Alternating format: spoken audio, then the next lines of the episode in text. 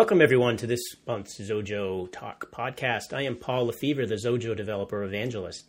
And for this month, my special guests are the two guys at iCal Systems. I have here Arthur Couture and Tom Ruprecht. Arthur, welcome. Hi, Paul. How are you today? I hope you're staying warm up there in Maine. Well, that's always the trick, isn't it? And Tom, welcome to you as well. Thanks. Thanks. Good to be here in podcast land. Yes, podcast land is fun land to be in. All right. Well, uh, let's just jump right in. I know we got a lot to talk about today. So uh, why don't you, Arthur, you give a little bit of an intro about iCal Systems and what you guys do. Okay, well, it's feeling like I'm an old man now. We've been at this for 22 years. We got started way back when in 1993 and basically developed an early business doing system support and building bridging applications for companies and have done all kinds of crazy things over the time period.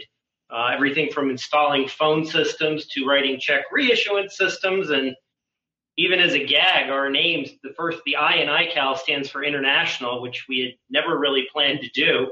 And as it turns out, our very first customer was a Swiss national. So it actually became international and has been that way ever since. So it's been an interesting ride. So iCal doesn't actually stand for anything at this point. Well, it does, and I suppose we can put it on the public record. It, it, started out as a gag. It's actually international consulting and lawn mowing. We had the contingency business baked in. That is really smart because everybody's lawn always grows. yeah, I just never got the Jacobsons in the garage stuff. well, that's cool. So you guys have been around for quite a long time, it sounds like. So how did you first get involved with using Xojo?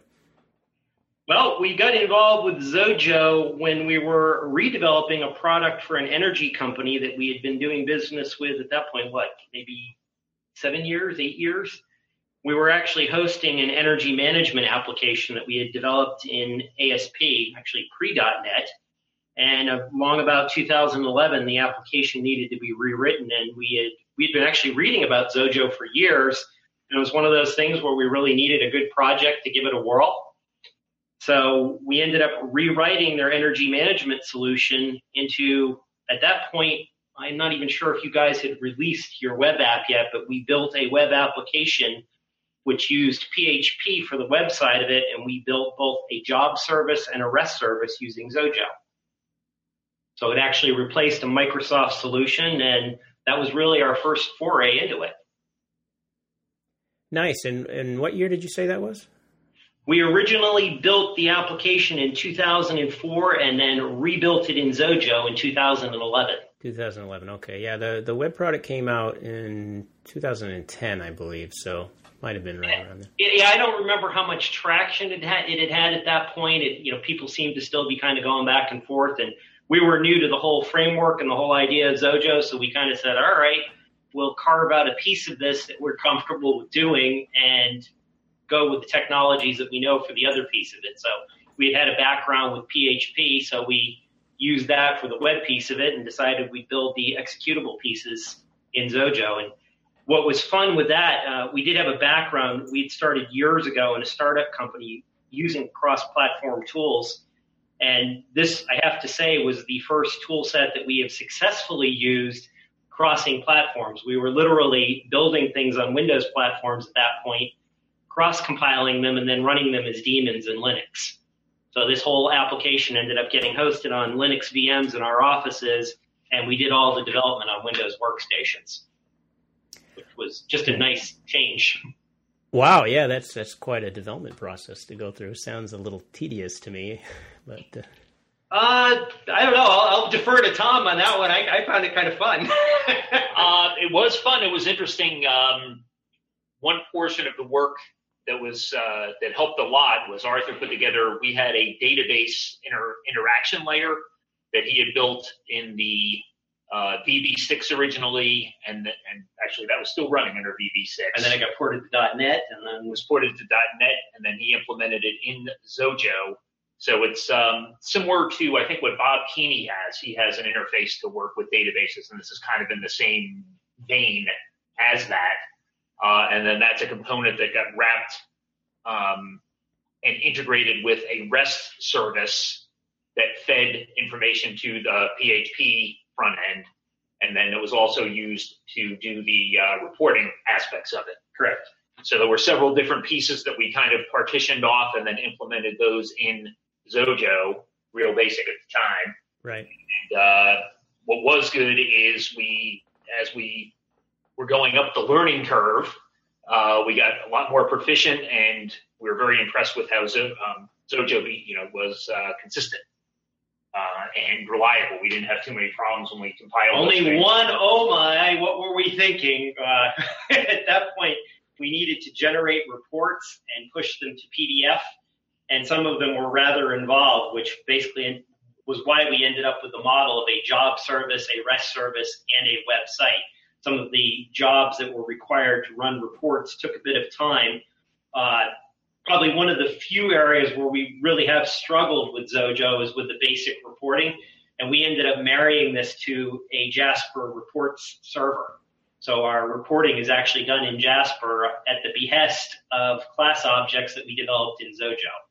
Right. Well, I'm sure we'll talk about that more because I'm pretty interested in some of that. Yeah, and well, it sounds like just in general, your your overall app design of having everything kind of separated like that is is nice to see. That's more of an enterprise sty- style app design that uh, perhaps a lot of our listeners aren't completely familiar with. But uh, so you were able to do that using Xojo and kind of integrate it with a lot of other tools.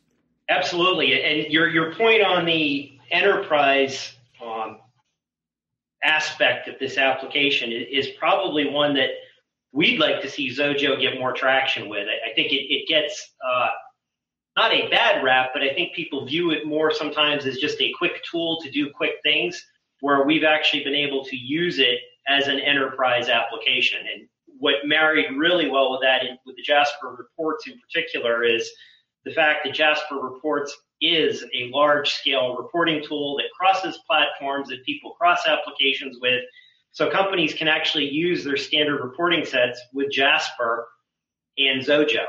And the benefits that Xojo really brings to the, to the table are you get the rapid development and prototyping like you did with early Visual Basic versions like 5.0 and 6.0 but at the same time, because of its extensibility, you can get it to integrate with things like that. So it does dovetail nicely into the organization. I would agree. It, uh, a lot of the blog posts I've been doing lately are trying to show people how you can integrate Xojo into other technologies as well. Well, why don't you guys take a moment to talk about some of the things you're building uh, at iCal using Xojo? Uh, not maybe not specifics that you can't get into, but just some of the types of projects you use that are probably you know pushing things to the max, so to speak. Uh, essentially, the customer we had been working with on that energy management project was one of several energy customers we had. And we actually reused that same PHP slash REST service slash job service model to actually develop other applications as well. Another one being uh, Brookfield Power that needed an HR application and the same basic principles where we had a web-based PHP interface that uh, relied on the REST service calls to get and place information back into the system. And again, that reporting structure with the job service and Jasper reports do any types of reporting. So we're able to extend that and basically reuse the underlying technology with other applications. And then with the customer that originally had the uh, energy management solution, we went on and did other things. And again, this ties in with the concept of enterprise. It may not the Xojo stuff that we've implemented has not always been the centerpiece application. But for example, we have a, a tool set that we've developed called Steps, which we've used very successfully with, of all things, SAP. We have a couple of clients, an energy customer in particular, who get digital formatted invoices, but they're not in any type of format that will import directly into something like SAP. Well, we ended up building, again, at this one, we had since gone on the, the web applications of Xojo had sort of gotten more matured and grown up more to where we were comfortable working with them, or we had grown up and were more mature working with them. And we actually built a web app that, again, interacts with a job service to manage these imports in and out of SAP. And we actually had some, this never quite got there, but we had also had some traction where they wanted to use an interface between the SAP HR system and ADP.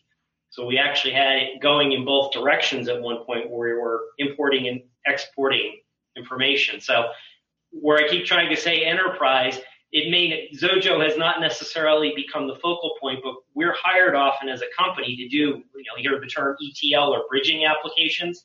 We do a lot of bridging applications where we connect systems, and it gets rid of things like the proverbial spreadsheet hell, where people are doing things manually and pushing them and pushing them or having to create CSV files.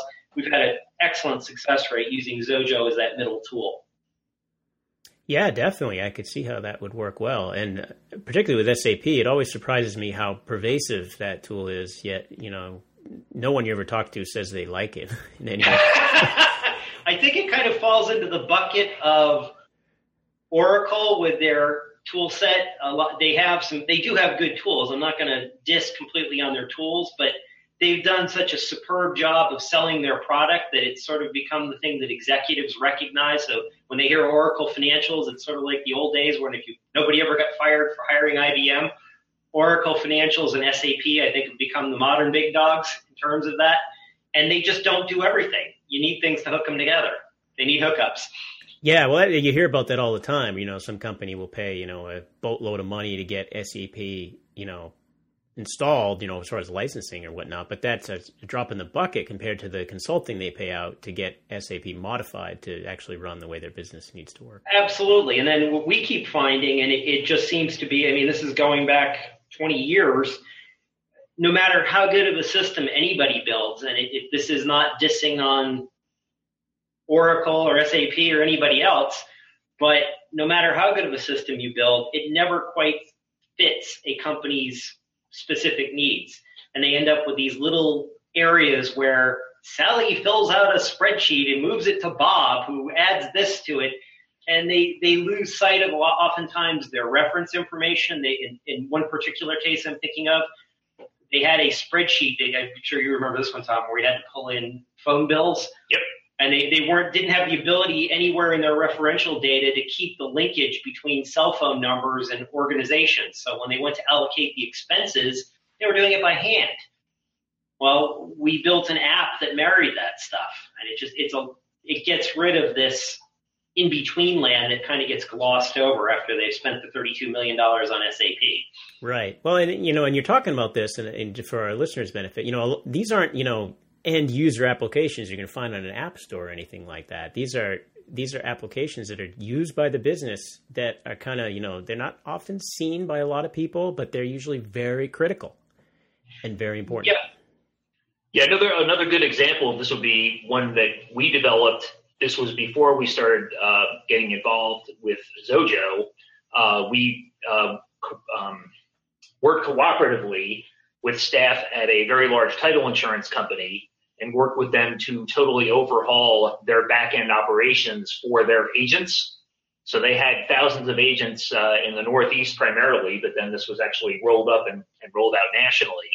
And we, some, some of the same approaches that we used with Xojo were used in that environment. So there was a database uh, service piece. There was a piece that dealt with imaging that would allow them to retrieve images and um, basically look and stick them together and turn them into PDFs or other formats. And also a lot of dynamic forms generation. So they could either take, you know, they, they could fill in fields on a form and then marry that information with specific information that was already stored for the customer or for the agent. And then it would dynamically generate uh, documents using templates. So that whole system had been implemented using a different set of components, but that's something that could easily be ported and implemented in Xojo, especially with the, again, hooking with the Jasper reports for the dynamic right. uh, template. And, and, to your point, Paul, what it, what it does do is, you know, and this is something as a company that we've just probably the only reason we're still in business. We like being a small company because we actually get to work with our customers. People kind of question that, you know, why haven't you turned it into? Because we don't want to manage 50 people. We actually like working with people. We like what we do. And what we do, and the reason we still succeed, is we get right into that business process. You're absolutely correct. These are not applets that go out on people's iPhones or the latest, you know, Angry Birds toy that somebody's put on Android or iPhones it's basically getting into the business process and helping customers to standardize their process. There's nothing wrong with spreadsheets. I love spreadsheets. I use them all the time. I even generate code with spreadsheets. But when you have a recurring business process, you, you oftentimes need that middle connective, if you will, that gets rid of spreadsheets and people doing things randomly from memory. And this has just been a great platform for developing that stuff. It, you know, it, it doesn't mean it's not capable of doing full scale systems, but you don't have, with what we do, we've got to connect a lot of these systems and it just dovetails to that immeasurably well and becomes part of the business process. So to your point, it's not a an outsider. It's right in that business process, and most people don't see it. All they know is they go to their website that happens to be a Xojo web app or other. They don't they don't know the difference, or they're running a program they don't really know even what it was written in, and it helps them to run their business, which is really what we love about it. Right. Yeah, you're helping people run their business using software, and th- and that's important for people to see. I mean, because you know, if you if you don't pay a detailed attention to this stuff, all you about hear about are you know iPhone apps or you know other apps or video games or something. But it, probably most software that people make is this type of enterprise software. You're you're absolutely right, and it's it's also a you know if you're looking at it even from our perspective as a business. I mean, we all want to hit the home run. That's the multi-million dollar pet rock. And you know, for every pet rock or angry birds, there's 20,000 other developers out there that have some piece of junk that they tried to sell that went nowhere because it just wasn't cool. This is a you can pay your bills. You can make money at this. You can help businesses succeed at this. I mean, I, I don't I don't know if we should repeat the customer's name because you know you, you're always getting nervous about we don't want to reveal, but that title insurer that Tom is referring to literally made billions on the process that we helped to create. Got rid of a manual process of photocopying and FedExing paper or faxing things, and it basically set up a whole new industry model for self-service for title agents. So they basically then went into a website and bang, out that stuff went. Now that one predated our knowledge of Xojo, but Tom is absolutely correct. We've used those same principles again on other projects. And that, that is exactly a wonderful space to be in for a tool like Xojo because it, it becomes part of the, the revenue stream in the business. Yeah, one of the other things that um, we did do as part of that process when we started transitioning and uh, moving um, a significant portion of our development business to Xojo is we evaluated several other tools that were in that space, and Xojo just had um, enough of a uh, core set of functionality, uh, the option to use add-ins for different things, and a good track record and a solid developer and support community. Those were some of the factors that helped us um, get on board. We evaluated some other tools, and they all ended up falling by the wayside because they just couldn't match all those different. They couldn't match Xojo on all those different areas, um, and also the the solutions that we've been able to build also have the capability to scale up. So, like with any tool, if if you uh, if you engineer it poorly, you can have a lot of problems. But if you engineer it correctly and you architect it, then these components can be built to scale up and, and handle large scale processes. Yeah, absolutely. So, you guys have been using Xojo for many years now, how what would you say are some of the benefits it's given you in creating some of these apps? Because I mean, like you mentioned, you you did it before using other tools. So, what sort of things is Xojo bringing to the table now that's helping you get stuff done more quickly?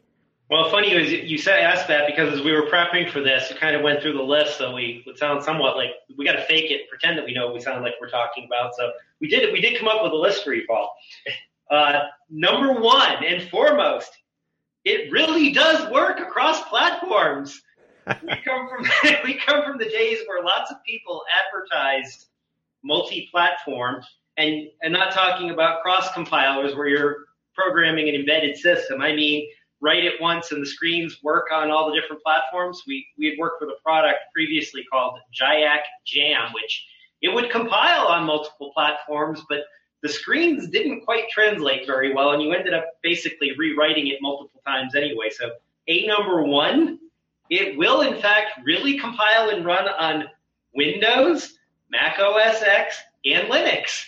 Thank you very much. You guys did that. You actually got it right. And it actually looks right on all three without doing all kinds of crazy things. Uh, the second thing that's been probably critical to us, and I don't know how much this matters to all developers, Tom alluded to it a little bit earlier, but we operate with a kit. Essentially, as we go from client to client, we have a set of tools that we reuse.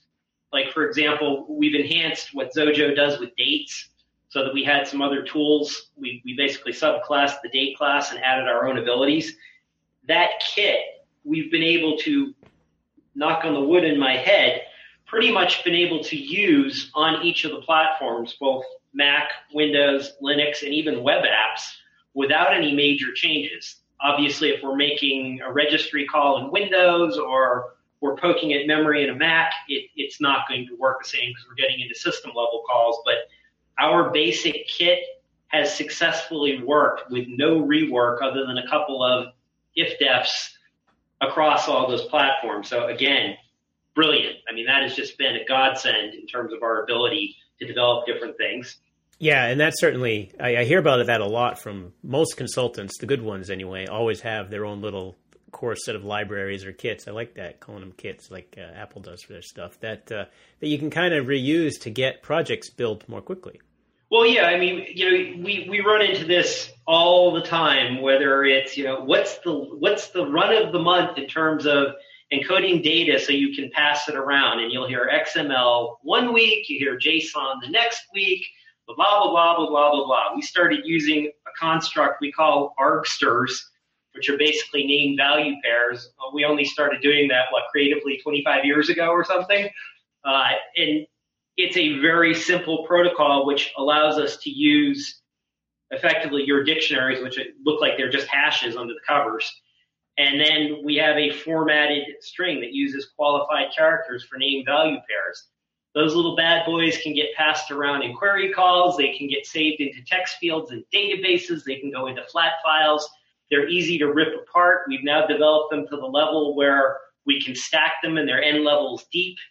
And it doesn't matter. It just passes around. We, we were able to implement all of that stuff and port it from originally Visual Studio version 6 platform to .NET and then even easier in Xojo. And, and when we went to Xojo, suddenly, I mean, we had dabbled in Mac, but we, you needed a lot of platform specific knowledge and Linux to do development.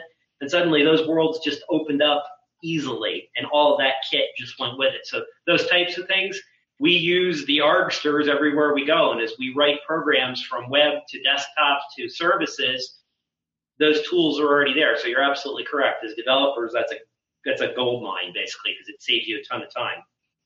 But you know that's only one thing. I mean, the other thing we're excited about, uh, we've been itching to really get our teeth into the ARM platform, and pardon me if I use the wrong acronym. Is it was it the LLVM on the compiler? Yeah, LLVM. Yep. When you guys started with the new framework, and we have not ported the new framework because obviously we have to check and port all of our code, but that move to the ARM platform just opens up a whole other world where we can start now playing with. For years, we have been building boxes and installing applications on them, and we ship the whole box. When you guys opened up the ARM platform, now suddenly we can ship a cheap box it stops working and we can ship you a new pizza box. We don't have to worry about application conflicts or gee whiz willikers, there's DLLs here from some other application that don't play nice or these libraries don't like those libraries. Have a new box. Here, have a new pizza box. So that, that one is really exciting. That one was definitely made possible by, like Tom said, the LLVM compiler that was added with iOS support uh, a little over a year ago, and then was uh, added to with the Raspberry Pi support that was added late last year and uh, that now gives you the ability to create ARM apps that uh, can run as desktop apps as web apps. Uh, so pretty cool. Yeah, I was just going to uh, um, amplify that as well. Uh, we had actually talked about this in the uh, developers group when you were here, which we can also cover a little later on. but another platform that I don't see people talking about as much in the forums, but now is it more available now that Xojo will run on that ARM platform are things like NAS boxes. So we have a few customers that we've set up with Synology NAS boxes. There's QNAP, there's Netgear, there's a whole class of machines out there that are turning up all over the place. Small businesses are using them. Uh, people are using them as home servers, and a lot of those are ARM uh, based. So now Xojo can extend into that space, and also you can leverage uh, the skills that you have with Xojo to develop applications for those appliances as well. Yeah, and uh, NAS boxes is a network accessible storage. If I uh, get that acronym right, there's just too many acronyms to keep track. Of. Correct. Correct. And uh, and just for people that aren't familiar, those you can think of those as essentially really smart uh, hard drives, hard drives. smart networked hard drives. yeah, exactly. They, Programmable smart hard drives. They, so. they, they have become a lot more than that, though. They sort of started out as that, but in an effort to be competitive, they've all added their own little utilities that go along with it. So they're providing backup services, they're providing DHCP services, they're putting, you know, VPN or firewall services on top of them, and it, it's it's an excellent little space for a company that is not huge to suddenly glom onto one of those markets without a lot of development effort. And again, you got another channel for marketing products as a moderately sized company without a huge staff. So that again, that opens up another market. We don't need to learn the C compilers and all the distinct libraries in that place. It's basically Linux. Xojo even hides a lot of that from us. Just bang it out, and then you deal with the specifics that you need to with plugins or direct library calls. So can I continue with my list? Are you gentlemen ready? We're ready. Okay. Uh, the other thing that, I and I don't know how much of this is is captured by a lot of developers. Anybody who's done any significant web development is a very frustrated person. It is one of the most haphazard environments I think I've ever dealt with in terms of its lack of consistencies.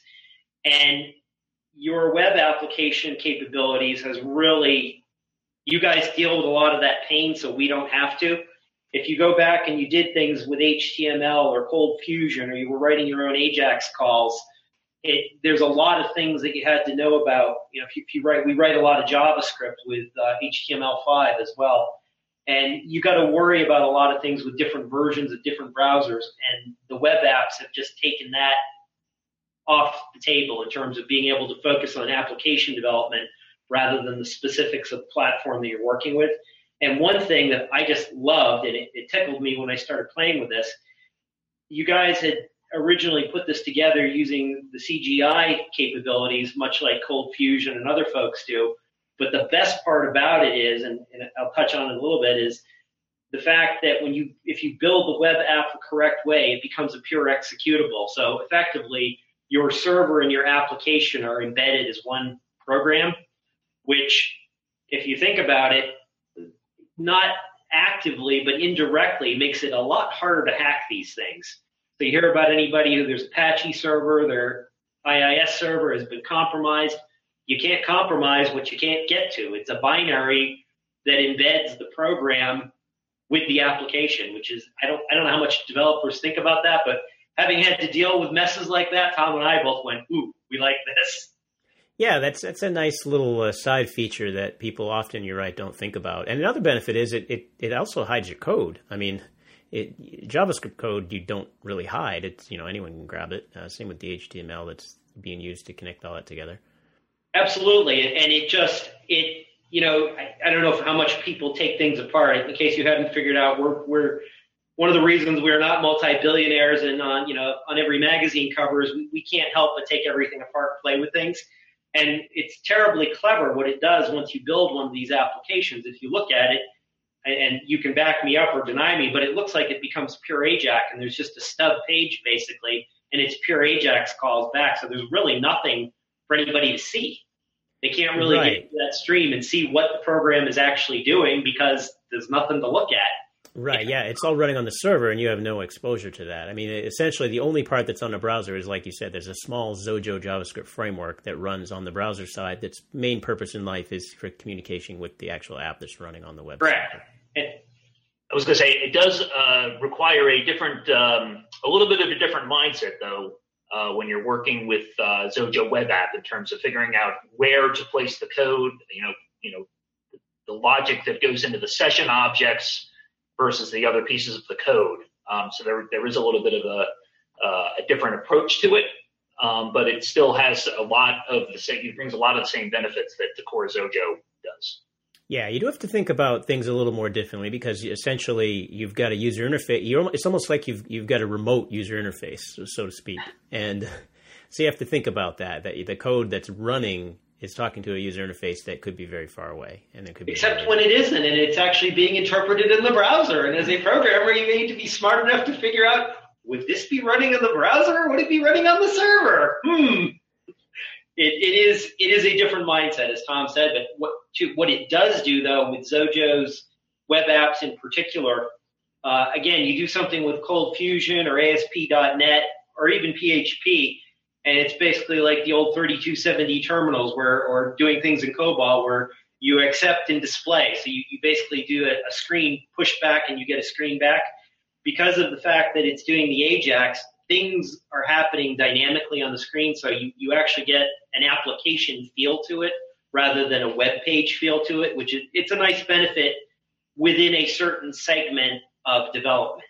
Again, you're trying to build an application for a customer that is remotely driven rather than I, I probably wouldn't try to build Amazon.com with it, but if you're trying to get a highly business specific application feel, it just does a brilliant job with it it really does a nice job with that piece of it. But anyway, what else do I have here? Oh yeah, this one was a biggie for us. Anybody who has spent any time doing installation kits, especially for a full release of software, it, it was getting to the point a few years ago where we were spending as much time for our installation kits as we were almost for the application itself we would ended up building these draconian installation kits that required all kinds of registry entries on Windows, or you'd have to put something in the Mac environment to get things in their launch services. What we've been able to do with this, because so many things within Xojo point to libraries that are just under the executable, our installation kits, the way the framework works, our installation kits have become incredibly simple by comparison. We're not writing a ton of registry entries. We're literally relying on XML based configuration files. When we need to, we wrote an encoding mechanism so they're secured, but we don't have to get into all that muck. So the installation can literally be copy the thing into a folder on the system and run it. Uh, that has just been incredible. We, we actually went from paying a lot of money for install tools to using Nullsoft scriptable install system, which is an open source for Windows, and then a simple disk image on the Mac huge benefit as a developer. A lot less time on QA and testing. Uh, just I can't say enough good about that. Ah, so you're using that's uh, the NSIS, the Nullsoft installer. I haven't used that one in years. I forgot about that one. Yep, still alive. and we we had got, got who were the other ones that we had used? We had used uh, the Wise installer, and who was the other big one? Install Shield. Install Shield, which you can spend thousands of dollars on enterprise versions of Install Shield and oh, it is yeah. not a bad product. It's just that the installation process, even doing MSIs in pure.NET, it was just becoming a very complicated process just to install a website. And this has just been great. You know, you can literally drag it across the network, drop it in a folder, build a shortcut, and you're good to go. The the installation kit is really a nicety for people that you know we we could add some testing to it, but even the other part of it with the .NET stuff, it, you had to sort of you had to make sure that the framework was set up correctly and everything came over with it. So you'd end up with installs for your install. We've even done things with this where we'll write a little Xojo program that's sort of a pre-install program. And again, because you don't need to register, you don't need to run at Reg SVR 32 to register DLLs or anything else. You can literally drop the pre-setup program to do things as part of your setup and then drop the main program down. Much easier a lot of flexibility. Yeah, and, and it, it just we're you know we're we're clever enough that we can figure out how to do all these things, but there's a there's a world of complexities as you go on to different systems and people have put different things on them. By minimizing the number of touch points and the number of registry entries and shared objects, we just have less things to look at. You don't have anywhere near as much QA and testing. Again, for medium and small size company, you can do big things that you just can't do with some other tools. Well, I always my catchphrase for people that are looking to try out Xojo for the first time is I always tell them that they can download Xojo, install it, and probably throw together their first app before something like Visual Studio finishes installing. well, you might be right on that. I mean, we, we have done interesting things with Visual Studio, so I'm not going to totally diss them, but they the the advantageous things here have really been, you know, we write the same code.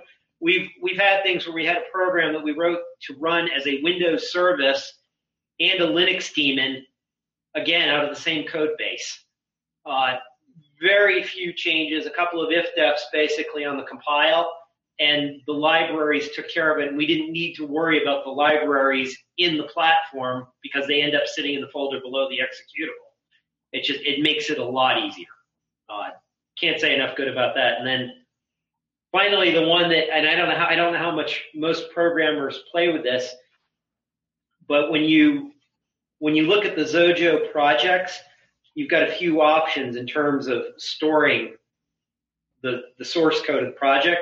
And one of them is basically being able to get an XML version of that code. Uh, when you hand that over to people like us, it's sort of like handing the kids new toys in the sandbox. uh, Tom alluded to something that we that we built. We have a, database code generator where we build objects for tables and record sets so that we take a layer of abstraction out of our calls to the databases so that as we're running the programs, our inserts, our deletes, our updates, and our listings happen outside our main code base. We, we, we encapsulate that in objects so we can go from one database structure to another. We could compile, compile one set of data objects that would give us access to Oracle versus MySQL versus SQL Server versus SQLite, or even a non-SQL database, and all that gets buried. So we wrote a code generator that builds those things for us. And as we decide to port a program to a different underlying DBMS or file structure, it happens automatically. One of the things that made that really possible was the ability to build code in Xojo. And then we took that XML, copied it into text editors, and basically put in keys that we could replace. So we have templates that template out the basic database handling objects for both tables and record sets. And then we have replacement pieces that we replace tags in there with platform specific stuff, be it Oracle or Postgres or MySQL or SQL Server. So it is, it is sort of one of those things that nobody really talks about much, I don't think, but being able to get at that code and play with the actual textual source code really has been a neat thing. You don't get that in a lot of other platforms. Yeah, that's uh, got a few people that uh, tweak it. I think I may have done that at one point too with some other tool, but it's always handy to, you know, I, I have a book here that's on the bookshelf behind me. It's called The Pragmatic Programmer, and it has lots of topics in them. And one of them is uh, using your tool to manipulate your tool, kind of thing. Right. I'm not going anywhere with that one though, Paul. but uh, but it's it's not an uncommon technique, and it can lead to some serious time savings. And certainly, the the big thing you're talking about though is the the ORM, the object relational mapping between classes and a database table, and and that is just awesome. Uh, there's a there's some open source projects. Bob Keeney has a, a project that does that. You guys have one you use. I, I've noticed a lot of people tend to build something like that when they're working with databases because I think everyone gets sick of talking directly into the database. Well, yeah, where it really becomes, uh, I, and again, I don't know how much other folks have gone into this. We, we, you know, we, we sort of, it's interesting you raise the point of what other people have out there in open source.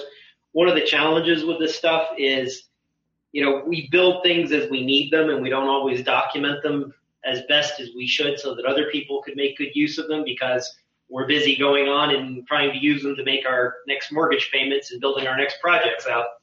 Uh, but one of the interesting parts about what we did with it, and I don't know how other people or how effective they've been with it.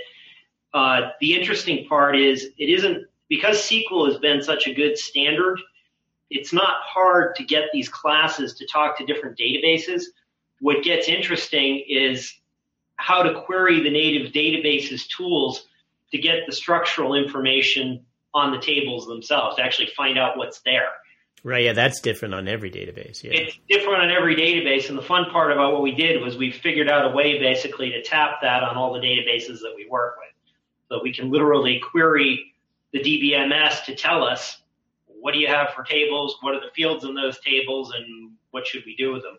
Right. So it doesn't matter which database you choose to use or you're forced to use. You just run your little thing against it, and you, it'll spit out some. Correct. Xojo the other part that we've played with, and we haven't had a lot of need for it, but is kind of fun, is because we're using an object model on, and we've done this with a couple of different things. Actually, our our job services, and I don't know if we'll have time on this call, but our job services are another interesting model in terms of the way we subclass things with the with the database model like that because they're all subclasses what you can literally do is essentially have the same program point to multiple data sources and different types of data sources.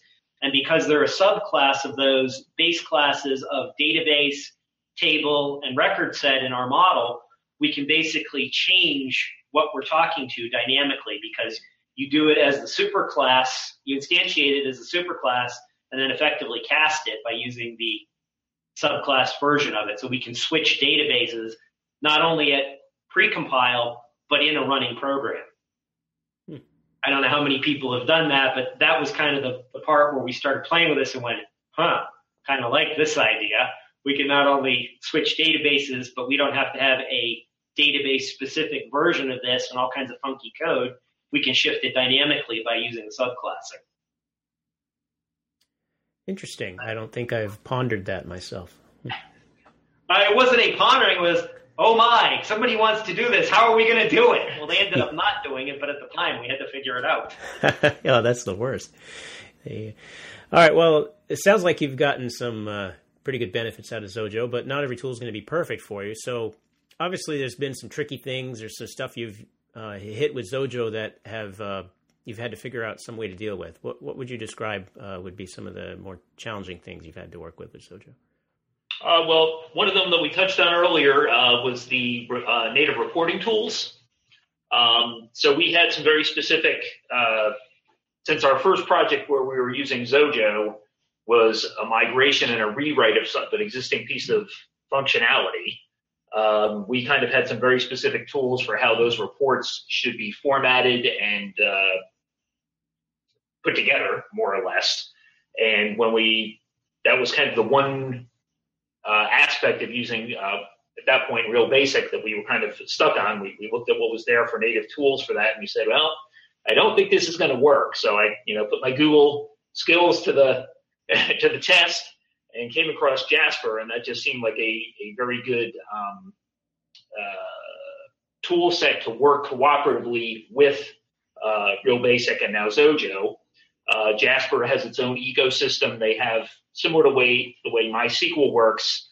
They have an, uh, a uh, freeware version with uh, basically you know you're you're doing your standard you know Google and stuff and you know looking at their support forums, and then they have a higher level paid version, and it has its own report designer that you can go into you know build those templates.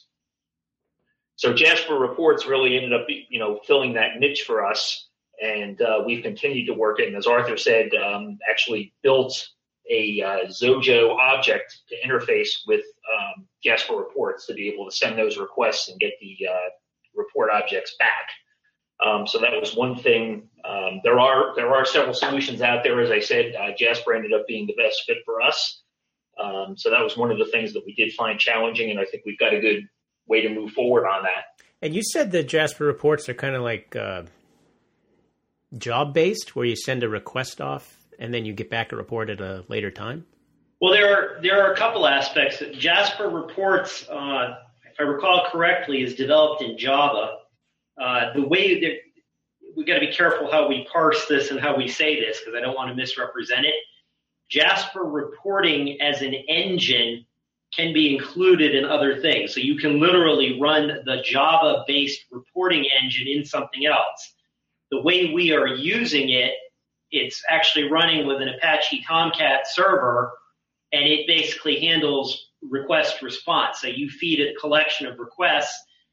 It takes an XML based document or report and generates the output nicely in PDF or Excel or Excel or text or CS pure C, or CSV or there, there's about five or six different formats. The not so nice part of it is the way it sometimes returns it.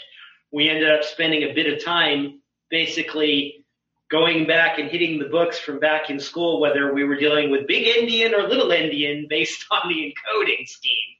Uh, so there was a little bit of a challenge in that regard in terms of getting a class object to work with it. But the way we are using it, they have a community-based server and a, a supported commercial server that generates these reports. So you pass a request and it sends something back.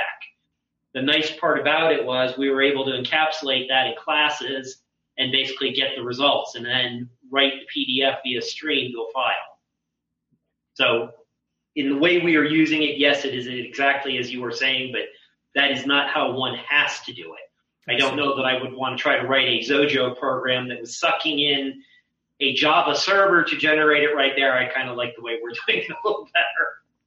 Well, the way you're doing it sounds a lot more flexible. I mean, you could have different apps hitting it as well, and absolutely. And that, you know, again, tying it back to the enterprise discussion, if you're a company that wants to have enterprise-based reports, should you choose something like Jasper, you then have the ability to have different applications whacking at those same reports. So, you know, it started out as a challenge and working. I mean, we literally were staining our shorts, I think, because we'd already signed up to do this project and we were going, oh my, I have no idea how we're going to generate these reports. It didn't happen. And we couldn't get Crystal to do what we wanted with it. We, we could not get active reports to do with what we wanted with it. The native stuff didn't do what we wanted. And then we found this. Thank you, Tom. You're the son of two librarians. Thankfully, you could find anything.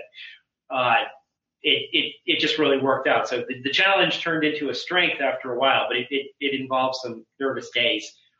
Uh, yeah, the other interesting aspect of that that you know would uh, encourage other Xojo developers to think about is when we first started uh, putting that piece together to interact with the Jasper server, we actually just shelled out and used a PHP call to do the call to the Jasper server, and then later replaced that functionality by Arthur writing the uh, object to interact directly with the Jasper server. So that's one thing that we found in a few different uh, situations where um, Xojo didn't necessarily have all the pieces built in and there wasn't an add-on to do it, but by using calls to other tools, like you know, there's another situation where we used the Python tool to do some translation. And then you could go back later and, and uh, you know, if you have a successful project, you can go back and, and uh, basically carve that piece of functionality out and then implement it in Xojo and replace it. But what that does do is it does bring up one thing for me with, uh, well, two things, a positive and a warning, if you will, for developers. uh, again, just to play on the fact that we've been able to get things to run on different environments and in different settings. Those Jasper class objects were originally running as part of a job service because the original reports were kind of involved. They were doing a lot of summation and formatting over multiple months of data for over 200 power plants. So there was a lot of data crunching to get there. We had done some denormalization on the tables, but it still had a lot of number crunching to do to get the reports produced. So they they could take longer because they were running in background. We've since used those same reporting tools in a Xojo web app directly as well as executables. And that's the good part the challenging part is for those of you who do not want to learn about threads, give up all hope. The minute you get into developing desktop applications with Xojo, when you get to any level of complexity of processing, you are going to learn about threads and you are going to like it. That is, that is, you know, that is a, an onus on the developer. It is a, it's not a bad thing. Uh, I just personally didn't like threads and I didn't want to have to do that. And and mamby pamby, and I got over it. And you will be doing threads. the the thread webinar that I did at this point is uh, maybe a couple of years ago is one of the top viewed webinars on the webinar page. So yeah, definitely something. Yeah, they're a horrible necessity, unfortunately, and that you know that is that is not technically a Xojo problem. It's a that's a function. When you start crossing platforms, you cannot rely on the simple native tools available to manage resources. You have no choice but to rely on threads. So get over it, Arthur, get on with life. Uh, some other challenges, and again, a lot of these are not Xojo specific. Some of it's a matter of you're you're constantly trading off between something that handles multiple platforms and the, the, the expediency you get out of being able to develop in multiple spaces at the same time versus going into a native platform. We, we, we struggled a lot with the Retina display on the Mac. Uh, some of that I don't think is just Xojo. I think people are struggling with the Retina display on the Mac everywhere based on some of the searching around we did. Uh, just when images get transformed and when you have to double image sizes and the fact that users don't understand that if you take double the image size and crunch it down to a smaller image on a retina display, when you crunch it down to a web image, it's still going to be a crappy resolution. Like, you know, they don't get that. Uh, some of that is a challenge just because of the platform. Uh, the other one that we bumped into were mutexes, which on OS X and Linux, I, I, I don't, I don't know if you're I was going to say your viewers, I guess your listeners would be a better term. I don't know if they're familiar with mutexes, but they're, they're a nice way basically of providing locks within a, a multi-process operating system slash program. And what happens is Windows handles mutexes very differently than OS X and Linux. So again, we ended up subclassing the native Xojo mutex and we made our own mutex to solve the problem. But again, I don't know that we can really fault that other than and again, this is another trade-off. Could Xojo have documented that better? Probably, but I'd rather have you guys get more functionality out and we figure it out. So, you know, that that's a trade-off. Right. Yeah. There's there's oftentimes subtle little platform differences that uh, aren't always noticed and uh, can bite you in the butt when you yeah. least want them to. The, going back to your Retina uh, comment, uh, I'm hopeful the the grand amount of time we've spent attempting to come up with some designs to simplify this greatly will be showing up in a soon next version of Xojo, which might help make yours and other lives easier when dealing with this. Uh, I, excellent. That, that's excellent news. Some of it is, you know, again, I don't put that on Xojo. Some of that I think we have to put on Apple because I'm not sure that they were necessarily particularly articulate no, no, they they definitely were not articulate about it. And of course, you add in the fact that you know there, there's although it's not called Retina, I mean you do have the same sort of issue when you're on Windows, and and those two systems are not you know really they're not similar. no, I, I, think the only thing that's that has saved the Windows environment in that regard, in our business in particular, is, uh, and I, I guess this this this attests to how we use Xojo and whether or not I would go back to C or C++ to write something versus Xojo. In business applications, which is mostly what business businesses use Windows because they know it, it's cheaper, et cetera, et cetera. We're not getting down to worrying about how finely detailed pictures are. You know, can they read the numbers? Are they able to make the adjusting entries? Do things tie out? Bang, they're done. They're good. Can you do it cost effectively? Uh, the, the project where we ran into that is actually a, a photo blogging application that's due to be released in March. And we did with, again, successfully with one code base, write a program that will run on back Mac, on Mac OS X and Windows. That typical shifting around of image quality, you know, we're not normally dealing with professional photographers that are looking to see the crease of the seam on a pair of pants that they photographed. You know, that, that just doesn't happen in business. So to your point, I hope you're right, but by the same token, I think that's just a complex thing to deal with anyway, and it, it, it's application dependent. Yeah, certainly Retina stuff is complex. Hopefully, what we've put in place will simplify this for a lot of people. And yeah, de- yeah, and definitely on Windows, it's not nearly as prevalent because I mean, you got to buy you know one of those fancy displays, and like you said, you know, businesses aren't likely to you know. No, but, you know, it's sort of like driving a sports car versus a truck. You know, Windows is a truck that you haul firewood in to heat your house. Uh, if they're they're driving an exotic sports car with the Mac and they want to they want to do high end graphics or something, it's a different different culture, different set of tools that people develop on it. So again, yeah, I think you're right. For business, it's not going to matter. Anyway, a couple of other little things we, we hit on one of them already with it with the web apps. And again, a lot of this is putting the onus on the developer to understand.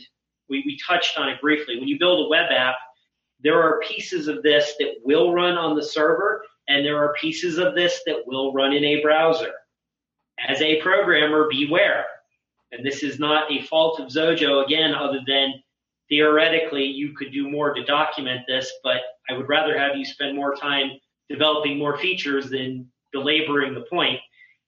but they you really do need to understand what's going to happen in a browser versus on the server, and it will bite you if you don't understand that. When events fire, how that you still have to do a post back even if you're doing Ajax, and a lot of people don't appreciate what's happening on the client versus the server. So you got to keep an eye on that. And then the only other thing with the web apps, and I, I know we had, we had spoken about this when we got together with you at one point, Paul, was the web apps are brilliant, but and this isn't to say that it wouldn't work, but we've never done it yet. We don't know how well they'd scale. 20 people running these things, they're great. I don't know that I'd be ready to turn it over to 2,000 at a time without some type of front end to basically farm this out to multiple systems. We, we haven't been able to test it. I right. Think. Well, and, and for any web app, that's really kind of the thing that has to happen is you would – you fire it up, you test it, you you know you load test it with whatever the maximum is you think, and you see how the performance is. And if uh, you need to, you got to put something in front to you know spread the load out, so to speak. Uh, the good news is with web apps, I think one of the bigger bottlenecks in the past was the, the 32-bit memory limit. That now that you can create 64-bit web apps, yep, isn't a problem anymore. Absolutely. You would also mention, Paul, that um, some people were looking at combining Xojo with uh, Nginx as a front end to help do some load balancing.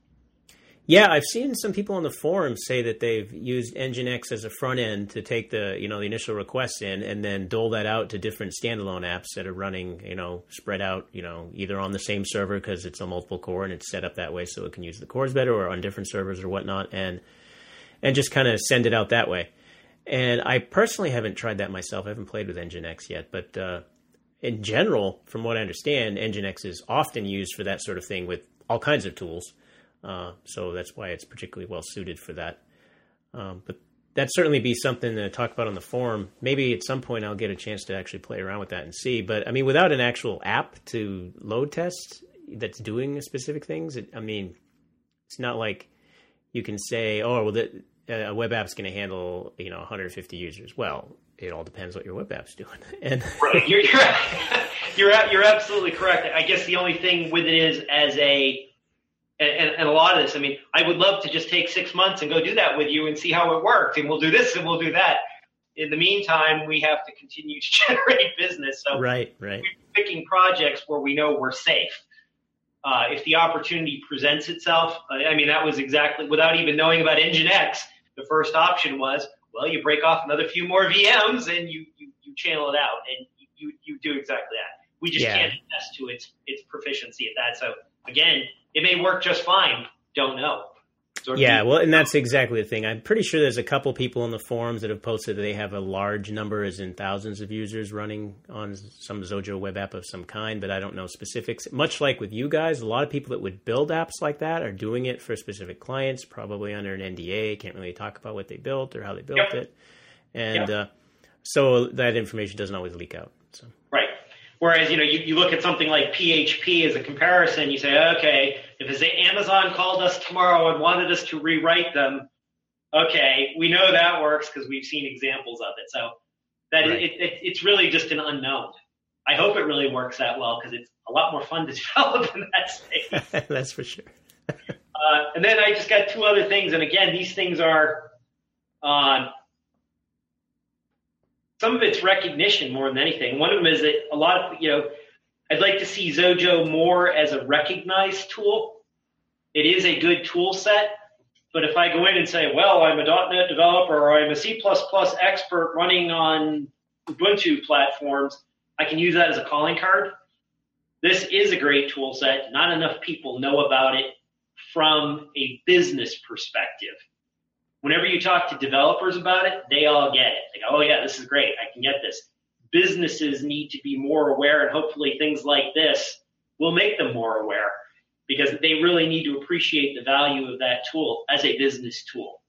And that, you know, as a company, I hope Xojo gets more traction in that space to make people aware of the value of this tool set.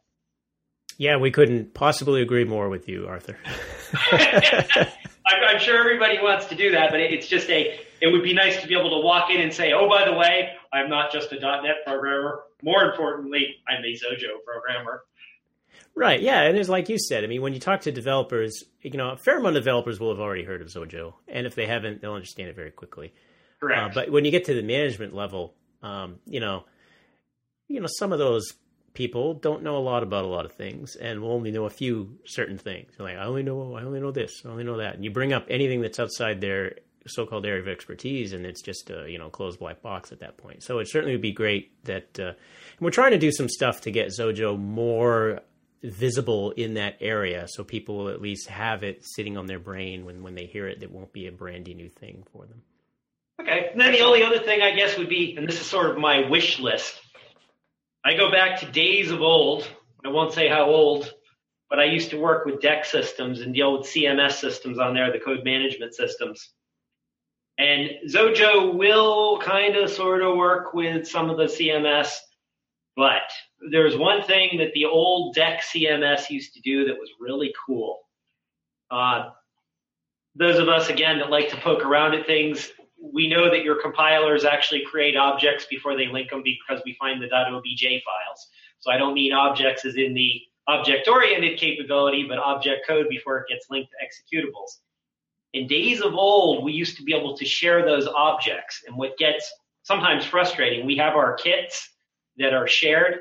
We build those kits in their own projects, and we have to remember to basically copy and paste that stuff into new projects to keep them current. And you can kind of try to do it with XML, but it's it doesn't by using the text-based ones, but it, it doesn't work as nicely as the old objects that you could just point to and then they would be there.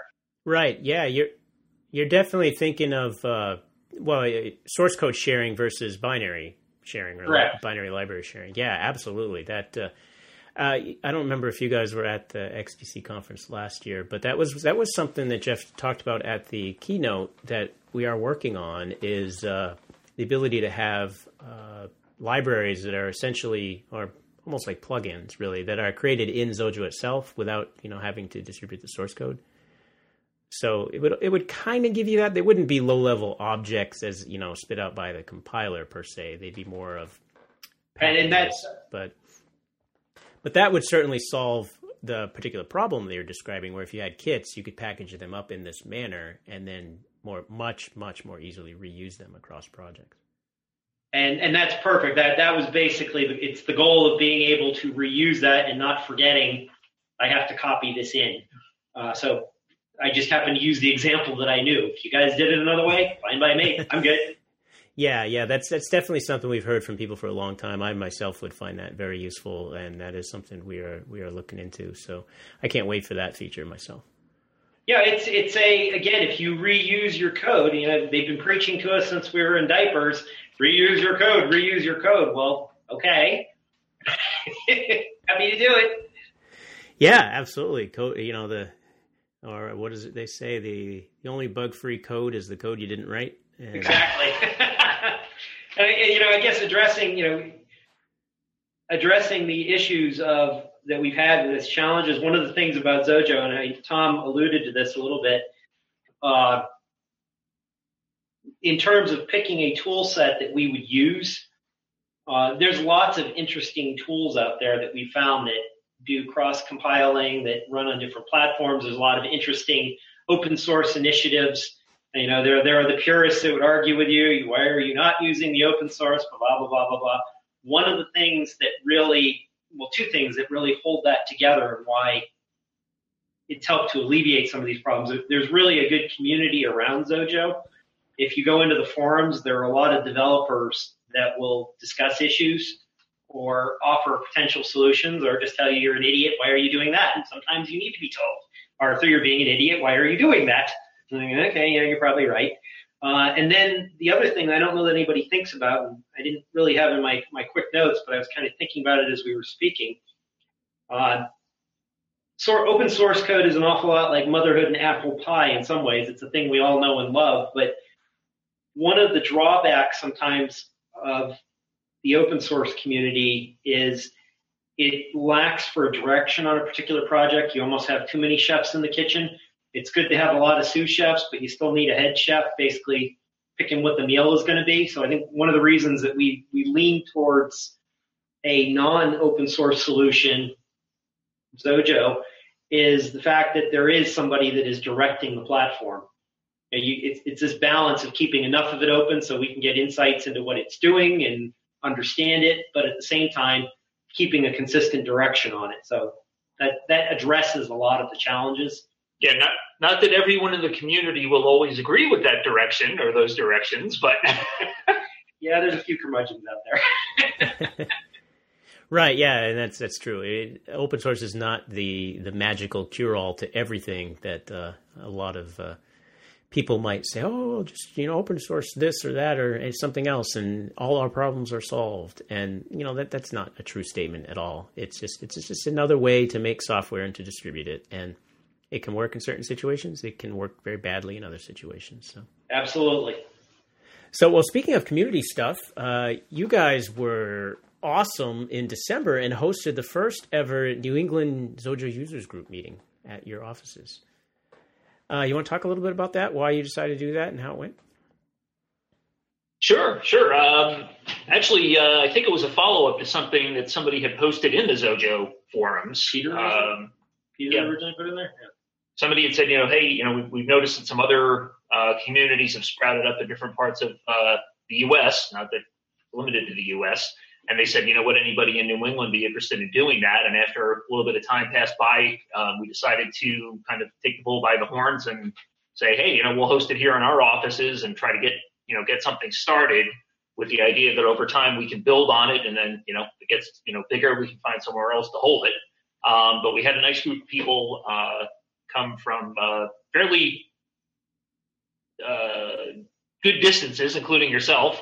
yeah, thanks for coming all the way down here. Uh, and it was a good way to kind of get things off the ground. So we met some some people who had been using Xojo a lot longer than we were, uh, back to uh, you know version 1.0, uh, who had some interesting uh, takes on things and some interesting perspectives, and um, learned a lot of uh, got got some good insights from you in terms of um, a feel for the product and the community that you can't get just from reading things online. Some of that is, you know, having somebody, you know, come meet with you and talk with you face to face, and and you know, be able to say, you know, here's here's our line of thinking on these things, and give you a, a flavor for it, kind of that you can't get otherwise. Um, so we're definitely looking to um, host that again. We'll probably try to set something up in either February or March. Uh, hopefully, you know, after the worst of the weather goes by, and uh, continue to, to um, get some momentum behind that. And uh, you know, again, it's a way for people to interact with others in the Xojo community or want to learn about the Xojo community. Maybe they're not using Xojo yet and they want to get the feel for it. Again, some some of that you can get better get a better feel for it by meeting with people and just talking and having a good discourse back and forth rather than, you know, I post a question and then different people give their insights in the forum. That there's a value for that, and we learned a lot with that. But this is kind of another channel, if you will, to help grow the community. And not to make light of it, I mean, all of what Tom is saying is absolutely true. But I was just glad people would talk. I mean, I'm a nerdy tech, and most other nerdy techs walk into a room and don't talk to anybody. People actually talk. I was just excited about that. well, yeah, but the, the benefit is if you get all the nerdy people in the room with other nerds, they'll talk to each other. Absolutely, but you know, I was just worried we were all going to sit here like bumps on the log, looking at each other. I was just happy they talked. It's all well, right, we got them here. And they actually talked. Woo! This is why you know anyone that's ever been to one of the XDC conferences is always like so excited and can't wait to go again, just because you you've got that tight knit community of like minded people that you can hang out with for many days in a row, talk about stuff that otherwise maybe you're not you don't get a chance to talk about and just in general i mean like you said it can be stuff that isn't always you know the best conversation to have in the forum or not even practical to have in a forum but you can just you know sit around with a couple people at a table at you know the bar the hotel and just chat and it's it's a fun time so and these user group things are great and a lot easier for some people to get to so I, I, yeah, I've ruined a lot of family parties that way. Let me talk about my work. you're, you're, right. It's, it's good to have a forum yeah, it's good to be there where somebody actually wants to hear you talk about that. exactly. yeah, so we'll we'll look to uh, as I said, we'll look. You know, we will definitely. Um, you know, keep you guys in the loop on that. Put it in the forums, and we'll get the word out. And we'll try to schedule another one of those events in the near future, and you know, potentially kind of um, do a presentation, or you know, if somebody else wants to present something that they've done with Xojo, uh, as kind of like a um, conversation starter and uh, way to spur more innovation around the product. Well, I look forward to that. I will der- certainly make every effort to try to attend. That, uh, Thanks. It was a fun time. All right. Well, I think we've probably gone a little longer than I wanted, so we're going to try and wrap up right about here, I think. So I want to certainly thank Arthur and Tom. Thanks, guys, so much for being on Xojo Talk podcast. Thank you for having us. Thanks. And until next time, have a great day, everyone.